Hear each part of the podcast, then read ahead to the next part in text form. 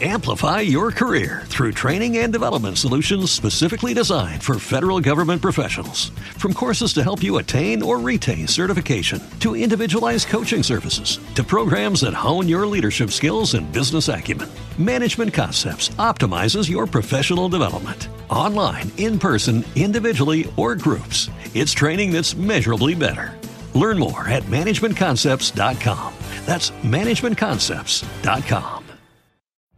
Every day, we rise, challenging ourselves to work for what we believe in. At U.S. Border Patrol, protecting our borders is more than a job. It's a calling. Agents answer the call, working together to keep our country and communities safe. If you're ready for a new mission, join U.S. Border Patrol and go beyond. Learn more at cbp.gov/careers. Ciao, io sono Pasquale e questo è La Logica del Rischio, il mio podcast settimanale sul caso, le sue regole e i suoi linguaggi. Quella che stai per ascoltare è una puntata della serie SFS, Storia, Filosofia e Società, nella quale affrontiamo gli aspetti sociali e culturali del rischio, parlando di come il concetto sia evoluto nel tempo e di come abbia contribuito a trasformare e tuttora trasformi il nostro modo di vedere il mondo, venendo a sua volta trasformato. Buon ascolto!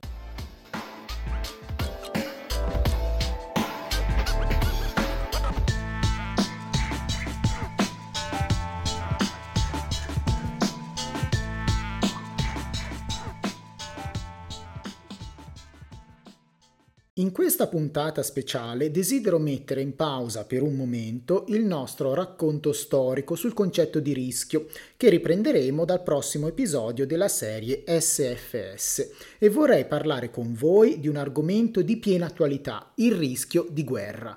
Inizio subito col suggerirvi alcune letture. La prima rappresenta una delle tesi dominanti tra sociologi e scienziati politici, alla quale personalmente mi oppongo, e che va sotto il nome di Long Peace, che possiamo tradurre in lunga pace, o meglio, in pace duratura.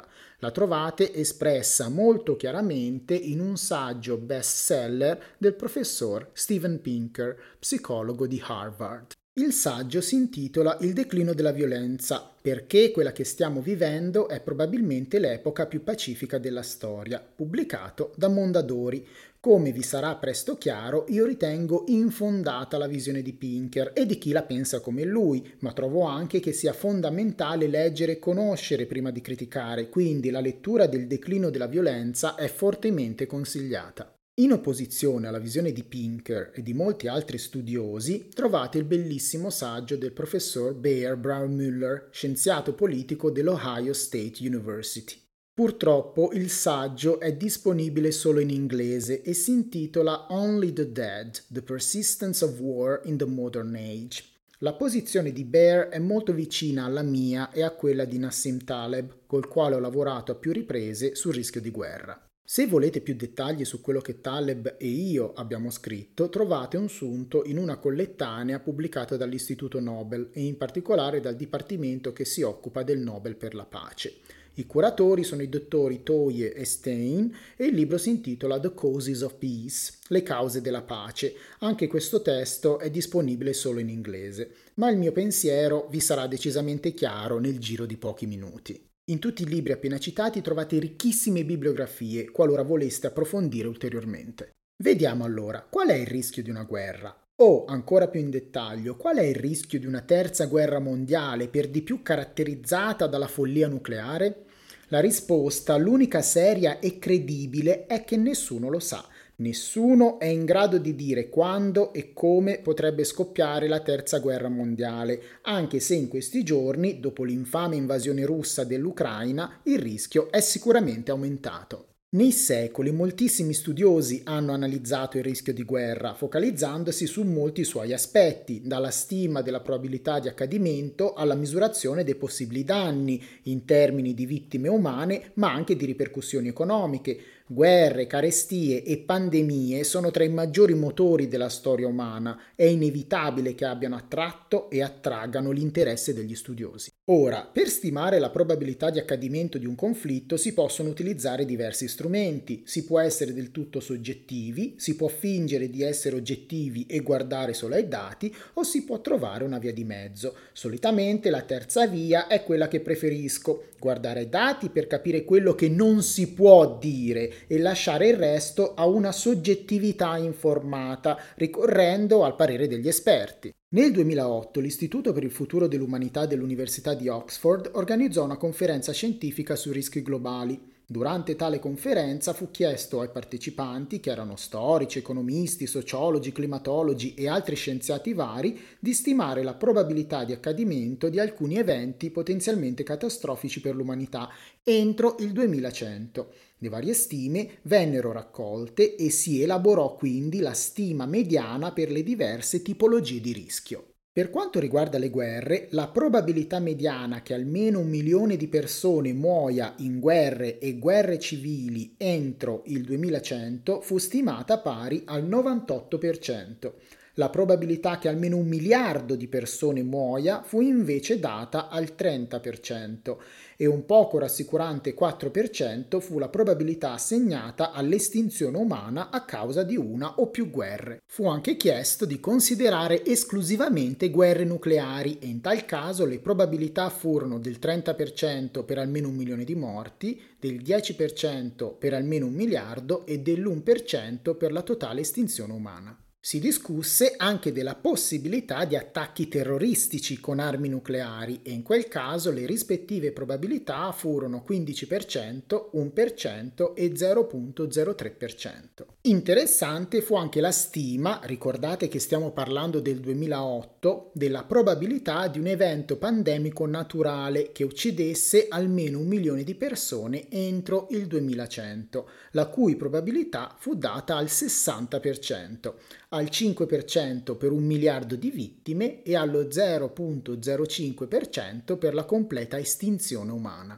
Tali probabilità non si discostano molto da quelle che Nassim Taleb e io abbiamo ricalcolato nel 2020 guardando alle pandemie storiche e facendo inferenza da quelle con le opportune correzioni per le code grasse, la distorsione storica e i dati imprecisi. Il nostro scopo a inizio pandemia era quello di sottolineare come la stragrande maggioranza delle previsioni che venivano fatte nella primavera del 2020 rispetto al Covid e riprese in un flusso continuo stile stream of consciousness di Joyce dai media non avessero alcun fondamento scientifico, benché fossero spacciate per tali. Non so se vi ricordate i vari grafici più o meno raffinati, dove raffinati sta solo nell'eleganza estetica, che si vedevano sui social da tutti gli esperti di Twitter di analisi statistica ed epidemiologia, ecco quei grafici che si dividevano tra quelli che prevedevano l'estinzione umana, ma anche dei marziani, dei saturniani,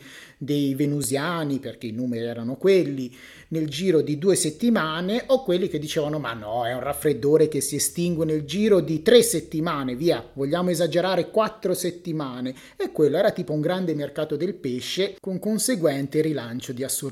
Ma torniamo alle guerre. Le stime soggettive che abbiamo appena considerato rientrano nel filone degli expert judgments, ossia dei giudizi degli esperti, cui si ricorre con tutte le accortezze e le correzioni, quindi vanno sempre prese cum grano salis, nel caso in cui ci si trovi di fronte ad eventi per i quali la raccolta dei dati sia difficoltosa o impossibile, o per i quali si ritenga che i dati non siano completamente affidabili o rappresentativi. È una situazione piuttosto comune nel caso di rischi catastrofici. Ovviamente, per quanto riguarda le guerre, abbiamo anche tantissimi dati storici e, come abbiamo fatto per le pandemie, Taleb e io abbiamo guardato a quale sia il possibile rischio di coda di un conflitto armato che possa causare un numero molto elevato di vittime. Nel definire conflitti armati e quindi nel raccogliere i dati abbiamo utilizzato la definizione standard utilizzata dagli studiosi del campo, compatibile con la Convenzione di Ginevra del 1949 e successive rivisitazioni.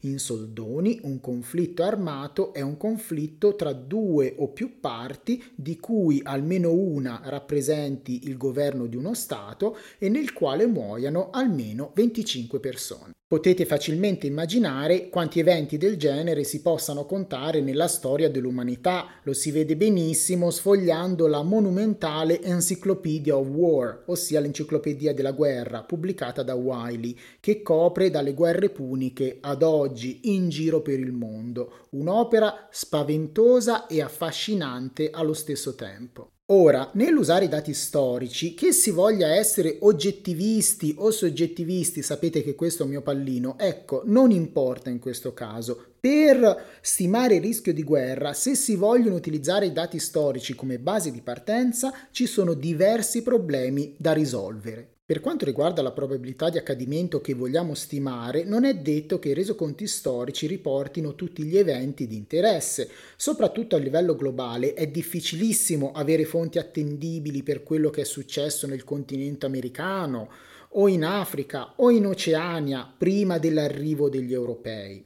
Inoltre, nel raccontare la guerra, nel raccontare le guerre, c'è sempre da tener presente che il racconto della storia non è così oggettivo come vogliamo pensare, ma risente naturalmente del punto di vista di chi riporta le informazioni. Prendete la guerra d'indipendenza algerina. La stima dei morti varia moltissimo tra le fonti francesi e le fonti algerine. E come potete immaginare, la cosa diventa ancora più evidente se si va indietro nel tempo. Fortunatamente, per stimare la probabilità di coda di eventi catastrofici non abbiamo bisogno di tutte le osservazioni minori, di tutti i conflitti da 25 o 30 morti del primo secolo d.C., per dire, ma possiamo concentrarci solo su quelli maggiori, più facili da ritrovare e ricostruire. Inoltre, pensate a quanto possano essere affidabili i numeri tramandati da storici come Tito Livio riguardo al numero delle vittime, ma anche alle perdite economiche delle battaglie e dei conflitti dell'epoca, o a quelli dei grandi eventi della Cina dei primi secoli d.C., quando si trovano conflitti per i quali si oscilla tra migliaia e milioni di morti, a seconda della fonte. Ma anche se guardiamo più vicino a noi, alla seconda guerra mondiale per dire, a seconda di come la si definisce, di come si aggregano e disaggregano le singole battaglie, abbiamo una forbice che va dai 40 agli 85 milioni di morti, senza contare la difficoltà di separare morti militari e morti civili, e le stime economiche sono ugualmente ardue e volatili. Quindi lavorare con questi dati, così come con quelli delle pandemie, richiede molta attenzione e l'utilizzo di strumenti che vanno oltre il grafichetto Excel e la funzione media che molti si limitano ad utilizzare.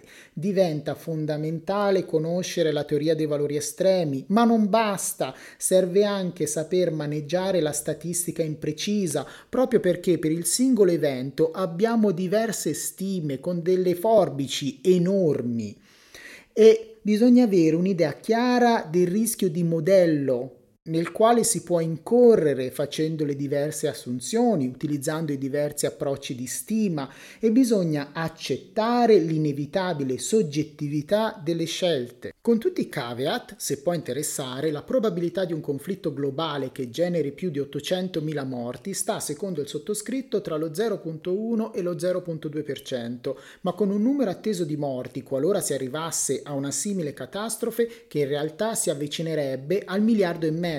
Insomma, tanti auguri a tutti. Intorno all'1% invece la probabilità di veder morire più di 25 milioni di persone a causa delle guerre entro il 2100, e per una cosa del genere, badate bene, l'1% è tantissimo, roba da far tremare i polsi. Ad ogni modo, la conclusione alla quale Taleb e io arriviamo, e con noi anche il già citato Bear Braumoeller, nonché il professor Aaron Closey dell'Università del Colorado e del Santa Fe Institute, e con noi molti altri, ecco, la nostra conclusione è che i dati non supportino alcun declino nella belligeranza umana. Purtroppo noi uomini continuiamo a farci la guerra come sempre, nonostante ci si voglia raccontare il contrario. I dati storici non supportano infatti alcun cambiamento di trend, nessuna diminuzione nella conflittualità, così come nessun aumento. Siamo i soliti pirla di sempre. Questa conclusione è in chiaro contrasto con la cosiddetta teoria della pace duratura, per la quale vi ho già citato il saggio del professor Pinker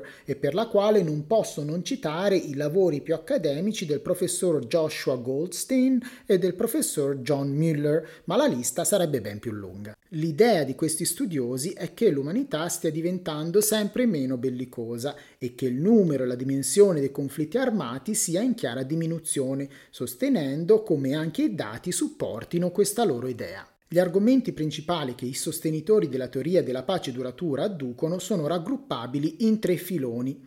Primo, l'umanità è meno bellicosa perché le cause alla base delle guerre hanno perso forza, grazie all'integrazione economica, ma anche grazie a più efficaci politiche di peacekeeping. Secondo, anche in caso di conflitti, questi si dimostrano meno truculenti e con un numero inferiore di vittime, data la diffusione di norme di non violenza, i vari accordi internazionali e l'utilizzo di armi, più precise e chirurgiche. Terzo, la guerra tradizionale ha lasciato il campo ad altri strumenti di risoluzione dei conflitti, favorendo l'uso di alternative meno cruente, anche se non necessariamente pacifiche, come ad esempio le sanzioni economiche. Il professor Pinker, invero, si spinge a dire che il trend decrescente riguardi più in generale la violenza tout court, quindi anche manifestazioni non necessariamente legate alla guerra, come i singoli omicidi, i furti, le rapine, gli stupri.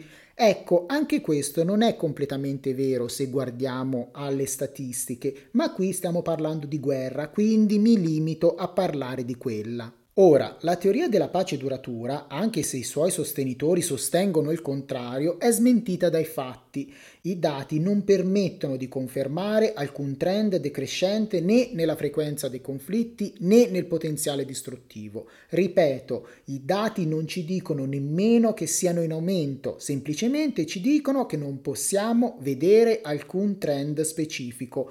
Quindi dobbiamo considerarci bellicosi come sempre, fino a prova contraria, e gli eventi di questi giorni ci dicono che peneremo non poco per trovare questa prova contraria. Ma proviamo a vedere come Steven Pinker e gli altri cerchino di sostanziare le proprie tesi, ossia questa idea della pace duratura, secondo la quale da un lato viviamo in uno dei periodi storici più pacifici nella storia dell'umanità e dall'altro possiamo vedere un significativo trend di decrescita nella numerosità dei conflitti armati e nella loro intensità. Ok? Quindi non solo ne vediamo meno, ma sono anche meno pericolosi, meno distruttivi. Una cosa che va detta è che nessuno degli studiosi che supportano l'idea della pace duratura ritiene che non sia possibile in futuro vedere un nuovo aumento della belligeranza umana, tuttavia sostengono che i dati supportino al momento questa idea della pace duratura. Per prima cosa, nell'utilizzare i dati storici, i sostenitori della pace duratura tendono a scegliere sempre le stime più pessimistiche per gli eventi del passato e questo li gonfia, così che i dati più recenti risultano minori al confronto. Inoltre, specie per il passato, tendono ad aggregare battaglie che si sono tenute in secoli diversi sotto lo stesso cappello. Un esempio sono le invasioni mongole, che pur riguardando eventi svoltisi tra gli inizi del 1200 e quelli del 1400, vengono aggregate per creare un singolo evento mostruoso che risulta più grande per numero di vittime, ma anche meno frequente nel tempo. O ancora sostengono che si debba guardare al numero di morti non in termini assoluti, ma rispetto alla popolazione mondiale del tempo, e questo ovviamente tende a sovrastimare il passato, anche vista l'affidabilità delle stime di vittime e popolazione. Tuttavia non prevedono di fare alcuna correzione rispetto agli sviluppi tecnici e tecnologici. Ecco quindi che alcune guerre romane o cinesi, una volta rapportate alla popolazione coeva, risultano decisamente più disastrose della prima guerra mondiale, con i suoi milioni e milioni di morti, o di quello che potrebbe succedere oggi se un nanerottolo biondo con un piumino costoso decidesse di lanciare una bomba atomica su qualche capitale europea. Insomma, le frecce dei nativi americani o le lance degli opliti vengono trattate alla stregua dei missili ipersonici, dei droni e dei sottomarini nucleari, che poi è un po' come paragonare le pandemie di oggi con quelle del passato, quando la gente si muoveva poco o nulla, tolte le dovute eccezioni, e le barriere geografiche erano barriere geografiche, mentre oggi io in 12 ore posso essere a Tokyo, e insomma gli oceani, le catene montuose non hanno più la stessa valenza di un tempo. In ogni caso, per completezza, i dati non supportano le tesi di Pinker e colleghi nemmeno se si guarda le morti riscalate per la popolazione coeva. Punto. Infine, i sostenitori della pace duratura tendono ad avere una visione molto occidentale, per cui se l'Europa e il Nord America non hanno visto guerre dopo il 1945, allora le guerre sono in declino ovunque, come se poi in Jugoslavia non fosse accaduto nulla, o come se Africa, Asia e Sud America avessero vissuto uguali periodi di pace. Nella seconda guerra del Congo, tra il 1998 e il 2003 e negli anni immediatamente successivi, si stima siano morte oltre 5 milioni di persone. 5 milioni! Nella guerra in Iraq, tra il 2003 e il 2011 sono morte tra le 100.000 e le 180.000 persone. Vi prego di notare la forbice. In Ucraina, tra militari e civili, stiamo crescendo rapidamente verso i 20.000 morti. In Siria si sono passate le 500.000 vittime, ripeto, 500.000. Se guardiamo alle guerre nei secoli, partendo dall'anno zero, e ci limitiamo alla statistica da primo anno, per osservare un conflitto con almeno 500.000 vittime, come in Siria, utilizzando i numeri assoluti, necessitiamo di circa 24 anni, con una deviazione standard robusta di 35 anni. Per un conflitto con almeno 1 milione di morti, in media servono 35 anni, con una deviazione standard robusta di 50 anni. Per osservare un evento come la Prima Guerra Mondiale occorre attendere mediamente 150 anni, con una deviazione standard robusta di 140 anni. Per la Seconda Guerra Mondiale si sale a circa 350 anni, con una deviazione di 325 anni. Ecco, se masticate un po' di statistica, capite che un periodo di pace relativa di 80 anni non significa nulla, non ha alcuna significatività, non può giustificare alcun cambiamento consolidato di regime, nessun trend. E se non vi intendete di statistica, ve lo spiego io. Se in media devo attendere oltre 300 anni per osservare un evento disastroso, e questa mia stima ha un'incertezza tale che in realtà mi spinge a dire che anche 600 e oltre anni sono possibili, non osservare l'evento per un misero periodo di 80 anni non mi garantisce nulla. Il fatto che per una settimana non abbia piovuto non può essere usato per dire che in futuro pioverà meno. Più si guarda al rischio di eventi disastrosi, catastrofici, di coda e quindi rari come una seconda guerra mondiale, più andrebbe rifuggita l'illusione di dati favorevoli in pochi anni. Per i più statistici di voi non si può rifiutare l'ipotesi nulla di un processo di Poisson omogeneo nel generatore delle guerre, per quanto io personalmente trovi questa idea del generatore un'assurdità, ma non è il caso di entrare in tecnicismi. I numeri che vi ho dato guardano alle vittime in termini assoluti. Io tendo a preferire i numeri assoluti per questa tipologia di eventi e concordo pienamente con la critica di Robert Epstein al lavoro di Pinker. Comunque, se preferite riscalare per la popolazione coeva, il succo non cambia. Per rivedere un evento come la Seconda Guerra Mondiale occorrono in media 104 anni, con una deviazione standard robusta di 114 anni, quindi c'è ancora tutto il tempo. Chiudo questo episodio traducendo un paragrafo da un articolo che Taleb e io abbiamo scritto per Significance, una rivista di divulgazione statistica pubblicata congiuntamente dalla Royal Statistical Society inglese, dall'American Statistical Association e dalla Statistical Society of Australia. Nel paragrafo citiamo Henry Thomas Buckle, noto storico inglese, autore di una molto famosa History of Civilization in England.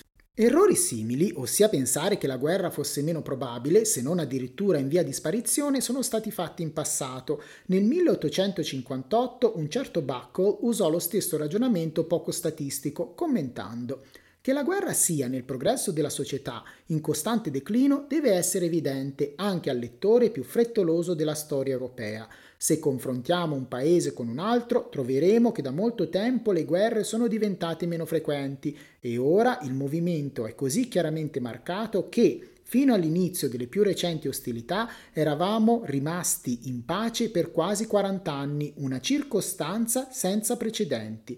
Sorge quindi la domanda su quale ruolo abbiano avuto i nostri sentimenti morali nel realizzare questo grande miglioramento. Ed è qui che Taleb e io commentiamo. Sentimenti morali o meno, il secolo che ha seguito l'analisi di Buckle, ricordate che lui scrive nel 1858, si è dimostrato il più micidiale e brutale della storia umana, tra guerre mondiali e dittature terrificanti. Insomma, mai cercare di far dire ai dati quello che i dati non possono dirci. Il risveglio non è mai piacevole. Ricordate, tutti vogliamo la pace, tutti speriamo in un mondo migliore, più giusto, senza guerre e senza sofferenze, ma non è convincendoci che la guerra è sempre meno possibile che lo raggiungeremo. Non possiamo confondere speranze e realtà. Non è illudendoci che l'Europa sia ormai un continente di pace che eviteremo altri morti. Le cose si ottengono lavorando per esse, non con la speranza trasognata e i sospiri, e soprattutto non facendo affari magari con dittatori vari, legandosi a loro mani e piedi e poi cadendo dal pero quando mostrano di essere quelli di sempre, dei dittatori. La Realpolitik va anche bene, la stupidità molto meno. Una delle regole fondamentali della gestione del rischio ci dice che è quando ci sentiamo al sicuro dal rischio, quando smettiamo di preoccuparcene, che siamo più vulnerabili. La guerra non fa eccezione. Ciao, alla prossima.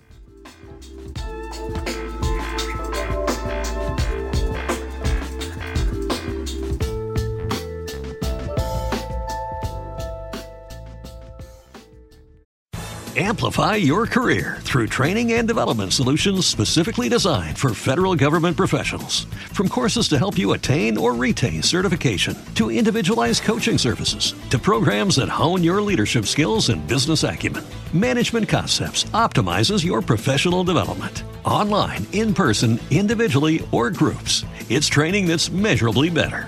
Learn more at managementconcepts.com. That's managementconcepts.com. Hey guys, it is Ryan. I'm not sure if you know this about me, but I'm a bit of a fun fanatic when I can. I like to work, but I like fun too. It's a thing. And now the truth is out there. I can tell you about my favorite place to have fun. Chumba Casino. They have hundreds of social casino style games to choose from with new games released each week. You can play for free anytime, anywhere. And each day brings a new chance to collect daily bonuses. So join me in the fun. Sign up now at ChumbaCasino.com. No purchase necessary. VGW Group. Void where prohibited by law. See terms and conditions. 18+.